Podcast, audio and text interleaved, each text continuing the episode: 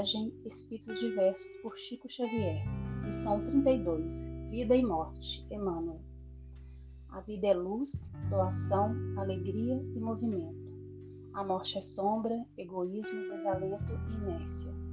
Analisa as forças vivas que te rodeiam e observarás a natureza desfazer-se em cânticos de trabalho e de amor, assegurando-te bem-estar.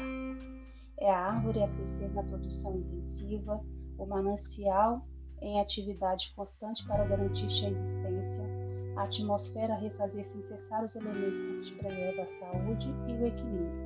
Mas não longe de ti, podes ver igualmente a morte no poço estagnado em que as águas se corrompem, na enxada inútil que a ferrugem devora, no fruto, no fruto desaproveitado que a corrupção desagrega.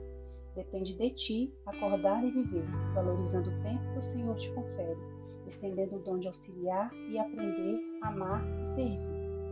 Muitos nascem e renascem no corpo físico, transitando da infância para a velhice e do túmulo para o berço, à maneira de almas entorpecidas no egoísmo, na rebelião, na ociosidade ou na delinquência que irrefletidamente se acolhem.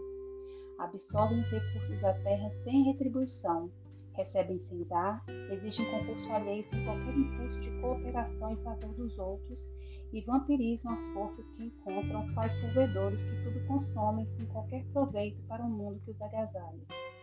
Semelhantes companheiros são realmente os mortos, dignos de socorro e de piedade, porquanto a distância da luz que lhes cabe inflamar em si próprios, preferem o mergulho da, da inutilidade, acomodando-se com as trevas. Lembra os talentos com que Deus te enobrece o sentimento e o raciocínio, o cérebro e o coração, e fazendo verter o brilho do bem através do teu verbo e de tuas mãos, desperta e vive, para que das experiências fragmentárias do aprendizado humano, possas um dia alçar voo firme em direção da vida.